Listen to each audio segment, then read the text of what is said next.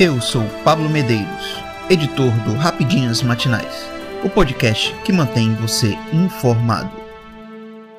Quartas de final da Copa tem rivalidades históricas, Brasil contra atual vice-zebra, intrusa. Os confrontos das quartas de final da Copa do Mundo Qatar foram definidos nesta terça-feira, 3, e os amantes do futebol terão muitos aperitivos.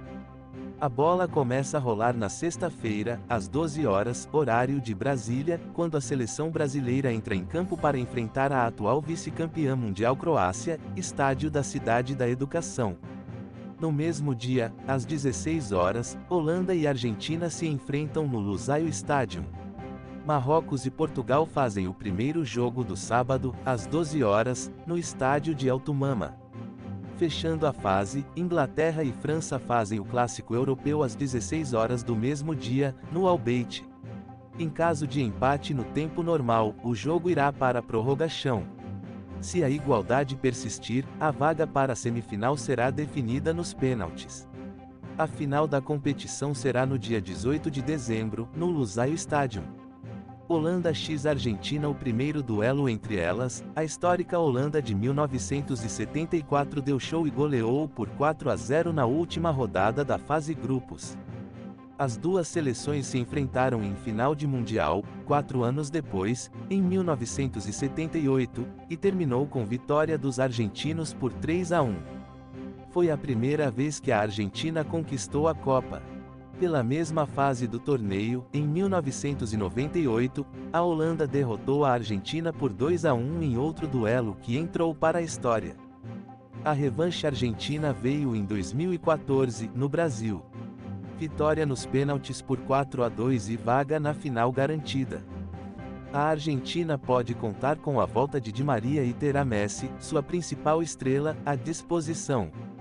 Apesar do susto na estreia quando perdeu por 2 a 1 da Arábia Saudita, os argentinos fizeram bons jogos contra México, Polônia e Austrália. Além disso, conta com a força de sua torcida nas arquibancadas. A Holanda certamente irá dificultar a vida dos argentinos, mas até o momento o futebol apresentado tem gerado bastante crítica dos torcedores. A postura dentro das quatro linhas não deve mudar neste confronto. Brasil x Croácia é o terceiro confronto na história da competição entre as duas seleções e o Brasil levou a melhor nos dois jogos, 1 a 0 em 2006 e 3 a 1 em 2014, ambos pela fase de grupos dos respectivos mundiais. É a primeira vez que ambas se enfrentam em um mata-mata. A Croácia tenta manter uma escrita, toda vez que avançou da fase de grupos alcançou, ao menos, a semifinal, e está invicta em decisão por pênalti. Na última edição, os croatas foram vice-campeões do mundo. O futebol apresentado até aqui, porém, está longe de ser empolgante. Com a volta de Neymar, o Brasil se mostrou mais solto em campo na vitória por 4 a 1 sobre a Coreia do Sul nas oitavas de final e é favorito no duelo. Portugal x Marrocos no sábado, às 12 horas 10, é vez da seleção de Cristiano Ronaldo duelar contra a sensação do Mundial do Catar, o Marrocos. Portugueses e marroquinos se enfrentaram em 2018, na Rússia, pelo Grupo B. Na ocasião, o astro português marcou da vitória por 1 a 0 de Portugal. Marrocos busca fazer história e se tornar a primeira seleção do continente africano a disputar uma semifinal é a única representante da África na competição. Na classificação diante da Suíça, Portugal mostrou que vem forte para duelo. Mesmo sem Cristiano Ronaldo em boa parte do jogo, os portugueses atropelaram os suíços com direito a hat-trick de Gonçalo Ramos, substituto do ídolo português. Apesar da polêmica decisão de deixar o craque no banco de reservas, Fernando Santos ganhou uma opção na ausência do principal jogador, consolidando o favoritismo português no duelo, contra uma equipe de obediência tática impressionante. França x Inglaterra para fechar com chave de ouro, o principal confronto desta fase, Inglaterra e França fazem o clássico europeu às 16 horas. Rivais históricos por questões políticas, os países se enfrentaram apenas duas vezes em Copas. Os ingleses levaram a melhor em ambas, 2 a 0 pela fase de grupos em 1966, que sacramentou a eliminação precoce dos franceses na competição vencida pelos britânicos e 3 a 1 também na primeira fase em 1986. Fora das quatro linhas, porém, as diferenças econômicas, culturais e políticas desencadearam uma eterna rivalidade entre as nações. Entre os conflitos mais notórios entre os dois países foi a Guerra dos Cem Anos que ocorreu no período de 1337 a 1453 e terminou com vitória francesa. A França, inclusive, apoiou a independência dos Estados Unidos e acirrou ainda mais a rivalidade. Porém, nas duas guerras mundiais os dois países estiveram do mesmo lado. Apesar de desfalcados, os franceses mostraram sua força e depositam toda sua confiança em Mbappé, artilheiro da competição com quatro gols. Os ingleses contaram com a maioria dos seus principais atletas. O confronto promete ser equilibrado.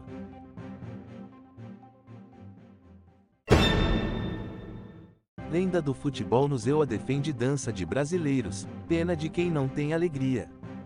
As comemorações do Brasil contra a Coreia do Sul seguem repercutindo no mundo do futebol. Nesta terça-feira, 06, o ex-jogador da seleção norte-americana Alexis Lalas deu sua opinião sobre a polêmica criada por Roy Keane. É desrespeitoso comemorar gol dançando.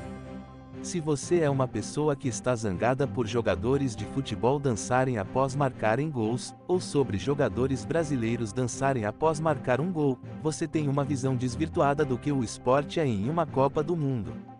Eu sinto pena de você.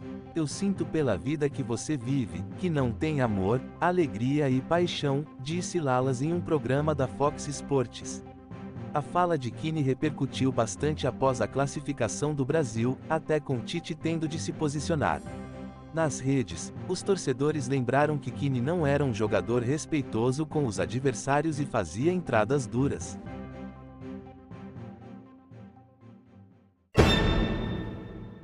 Fiasco, catástrofe e decepção, mídia da Espanha detona seleção após eliminação para Marrocos. A mídia espanhola não economizou nas críticas após a derrota da Espanha para Marrocos nos pênaltis, na tarde desta terça-feira, 6, ainda nas oitavas de final da Copa do Mundo 2022. Logo depois da eliminação, diversos veículos de imprensa detonaram a queda precoce do time comandado por Luiz Henrique. Um dos mais tradicionais do país, o jornal Marca, definiu o resultado como um fiasco de uma Espanha medíocre.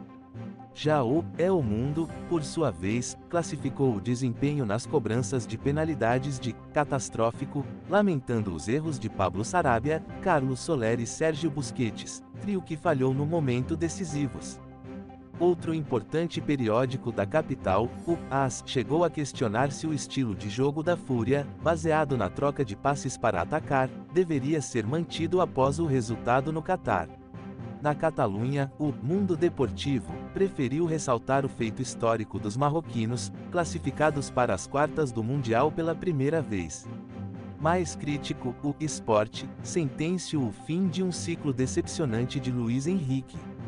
Em entrevista coletiva, entretanto, o treinador não confirmou que deixará a La Roja.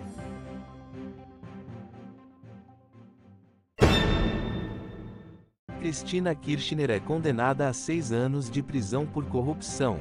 A vice-presidente da Argentina, Cristina Kirchner, que também ocupa o cargo de presidente do Senado, foi condenada nesta terça-feira, 6, a seis anos de prisão pelo Tribunal Federal 2 de Buenos Aires, sob acusação de ter sido chefe de uma organização criminosa para desviar dinheiro do Estado quando estava no comando do país, de 2007 a 2015.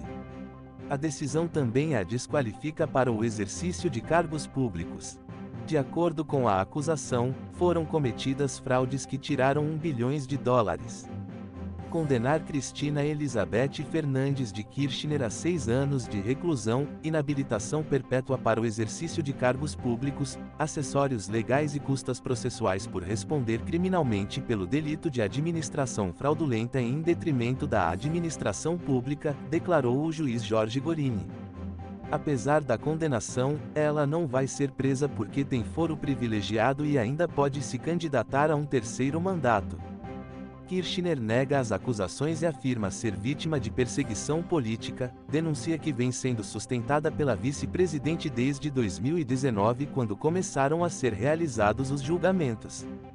A decisão desta terça é a primeira instância que abre um longo caminho, que pode durar anos, de recursos antes de ser finalizada, o que lhe permitiria concorrer a qualquer cargo nas eleições gerais de 2023.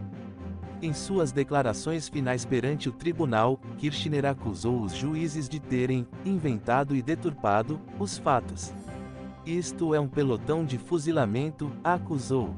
Ela também condenou as acusações dizendo que não tem base legal e que as decisões sobre investimento público são de competência exclusiva dos órgãos políticos e não há norma legal que estabeleça limites sobre como deve ser feita a sua distribuição.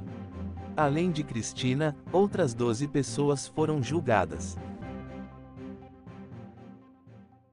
Eu sou Pablo Medeiros e este foi o Rapidinhas Matinais, o podcast que deixa você informado. Até mais.